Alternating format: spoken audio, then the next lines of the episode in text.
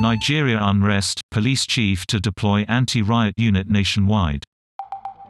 The police chief says it is in response to increasing attacks amid protests against police brutality.